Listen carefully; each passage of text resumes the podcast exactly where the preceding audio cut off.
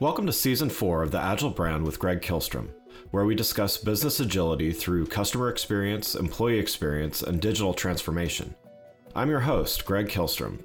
The Agile World podcast is brought to you by TEKsystems, an industry leader in full stack technology services, talent services, and real world application. For more information, go to teksystems.com. To read more about the topics discussed on this show, you can go to my website at gregkihlstrom.com and read my latest articles or get a copy of my latest book, Meaningful Measurement of the Customer Experience, now available on Amazon and other retailers. My name is Greg Kihlstrom, and I'm the host of the Agile World podcast. Today, we're going to talk about how to grow and market local businesses, both at an individual local level as well as at a national level with multiple locations. To help me discuss this topic, I'd like to welcome Chris Pistorius, CEO of Kickstart Dental Marketing. Chris, welcome to the show. Hey, Greg. Thanks for having me.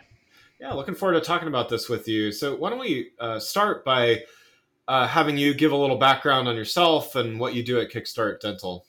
Yeah, so uh, I started this agency about 12 and a half years ago, I guess. Um, it's been that long now. Hmm. And uh, really, when we first started, I took on all kinds of different clients, not just dentists. So, um, but we, we kind of quickly found out within a year or so that we think there'd be a, a, pretty big advantage in the marketplace to niche down and really try to become an expert, you know, in in one thing. And um, so far, um, our clients love it. They love the fact that you know somebody specializing in what they do and you know understands nuances and competition and you know just all that kind of fun stuff. So uh, professionally, that's kind of where I am.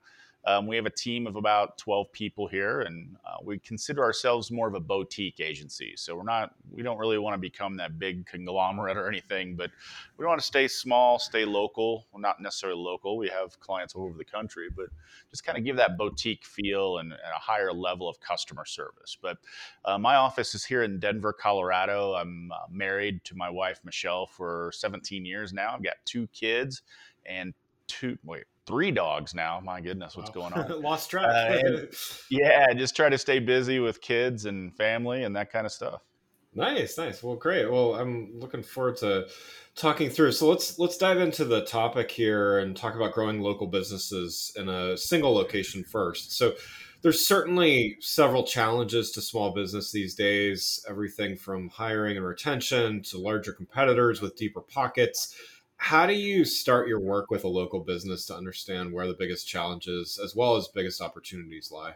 Yeah, I think it all starts with what we call a needs analysis meeting. And that's where we really dive into, you know, what's going on with the business and, you know, um, what's your competition look like? And, and we help with some of that too. We'll do a lot of market research on the market, competition, things like that. But what we have to be able to understand is what's going on internally in the business that you know that can be helped and and what experience can we bring that can help that you know fairly quickly? So i think you almost have to like paint a picture of a of a you know a, a customer avatar if you will. So you really understand who it is that you want to attract in marketing um, versus just being you know just trying to go out for everyone right? If you understand who your customers are or who you want them to be and you can paint that avatar that makes marketing just that much more efficient are there uh, common threads that you see in in opportunities or, or low hanging fruit for local businesses to take advantage of that they may not immediately think of?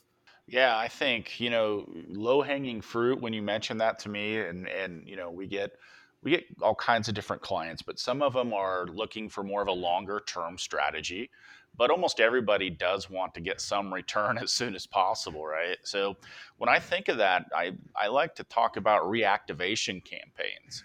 And it depends what your business is and what your industry is, but you know you've probably already got a lot of customers, um, or at least some customers that um, you have already done business with you, and these are people that already know you, like you, and trust you, right? So why don't we do something you know, marketing wise to try to get them back in and buy more stuff, right?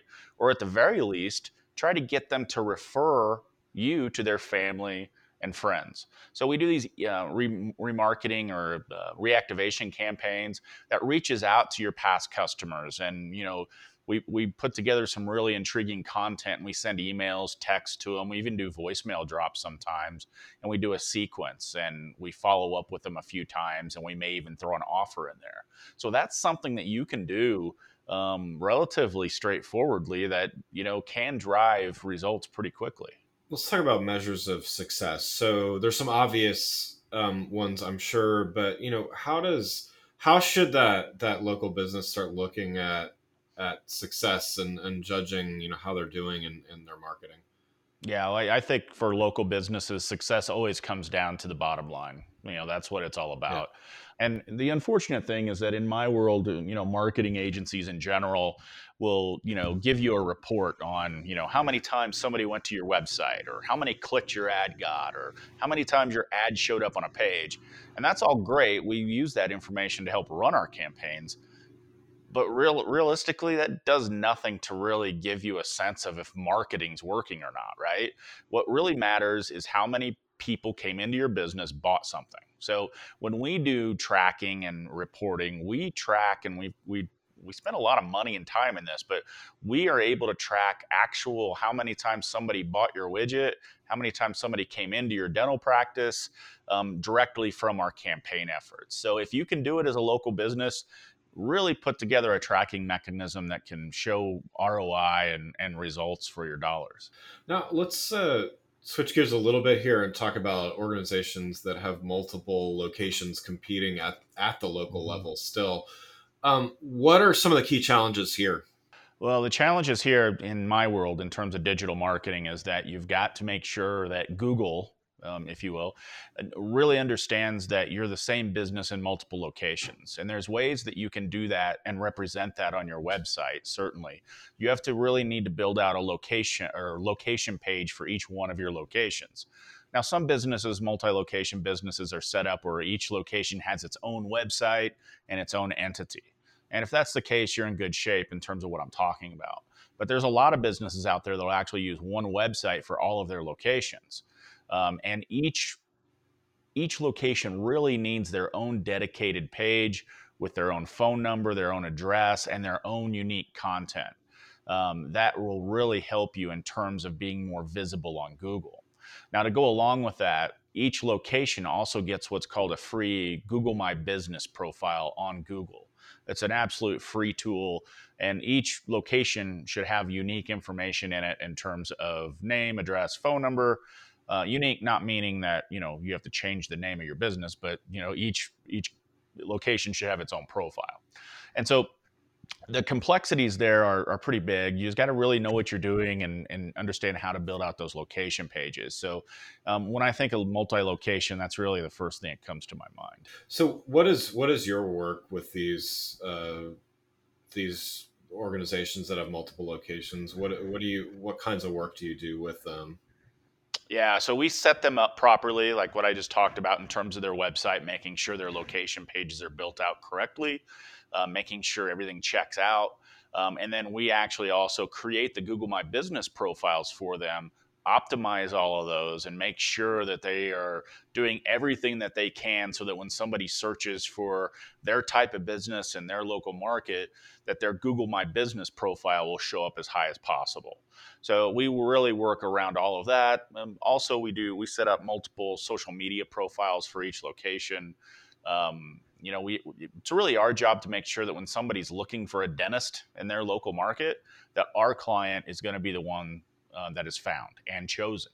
So, you know, and it's the same for any industry. It's not, you know, dentistry isn't special in that. So we'd use the same method for any type of business. And so, you know, how often are um, are your customers coming to you with um, I, I, mean, I would imagine a lot of a lot of local dentists don't have full blown marketing teams and and stuff like that. You know, how do how do you work with them to um, kind of demonstrate the value of i would imagine if this is the first time that they're ever hiring um, a, an external marketing team it's you know they have to justify that that cost ex- expenditure uh, or whatever. But um, even so you know how do you how do you look at differentiating your agency from from others? Where you mentioned some things at the beginning of the show of just you know a lot of a lot of agencies will just kind of give a report and you know good mm-hmm. luck good luck reading yeah. it and and all don't these numbers look good as long as they're going in the right direction but you know how do, how do you try to set your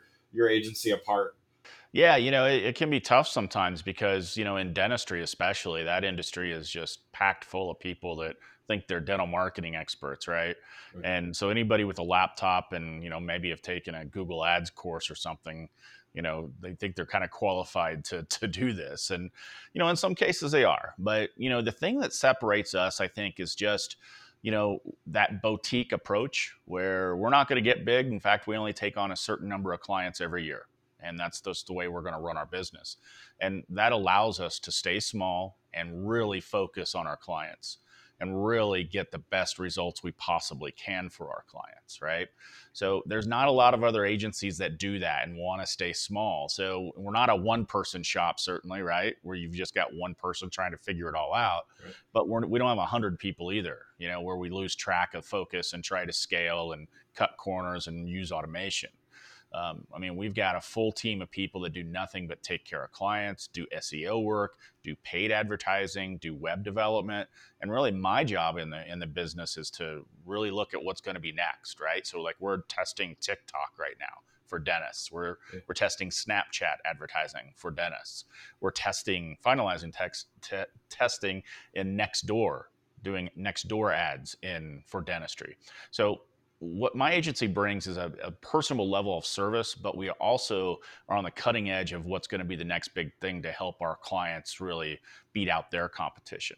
So, you know, we still have competition in that space, but there's not as much. And it seems like people that are serious about marketing their business, marketing their dental practice, appreciate that and they see that value. And that's really what separates us from everybody else from an entrepreneur's perspective, uh, you have focused. I, so I I ran a, a, marketing agency a number of years ago, and I had a hard time focusing. So I I, I respect your uh, your ability to to focus on a on a target niche and and really kind of dive deep and, and stuff like that because I you know I think there are definitely some benefits there. Um, like I guess what um did you all did you start that way or did you kind of come to that decision? Like what what was that how did you kind of get there? Yeah it was just the problem with i think that if you don't really understand the industry that you're trying to market into it's going to be tough sailing. Um, and you may not get the, the results that the clients are going to expect. And that's what we experienced. And so we decided that look we need to let's let's roll the dice here a little bit instead of just you know the world is open to us. We're going to niche down and and just do dentistry, and that that really decision on what to get into um, was based on what we were currently doing. So at the time, we had I think four or five different dentists um, in our agency. We were getting really good results for them. Um, they always paid their bill, which is nice, and they were pretty easy to work with. Right. The the caveat to that, or the negative side of that, was everybody wants to sell to dentists. It's very competitive in terms of you know other agencies, you know, because everybody sees dentists as just being you know, I guess full of money and ready to spend, which isn't the case. But so there's a lot of a lot of competition in the industry. So it was a little bit of a risk, but you know, we started out small. We just reached out to local dentists in a kind of in our area kicked butt for them, got some great, you know, reviews and testimonials from them, and then we just kind of built our business that way. So um, it's been a fun 12 years, but that's that's really how we got it started. Oh, I guess keeping on the on the train of thought of of being an entrepreneur and and things like that. I mean, you you are an entrepreneur that started and and grew your own company, and you see a lot of um, even though they may be focused in the in the dental industry. To your point earlier, there's a lot of similarities among just local businesses and professional services and, and things like that.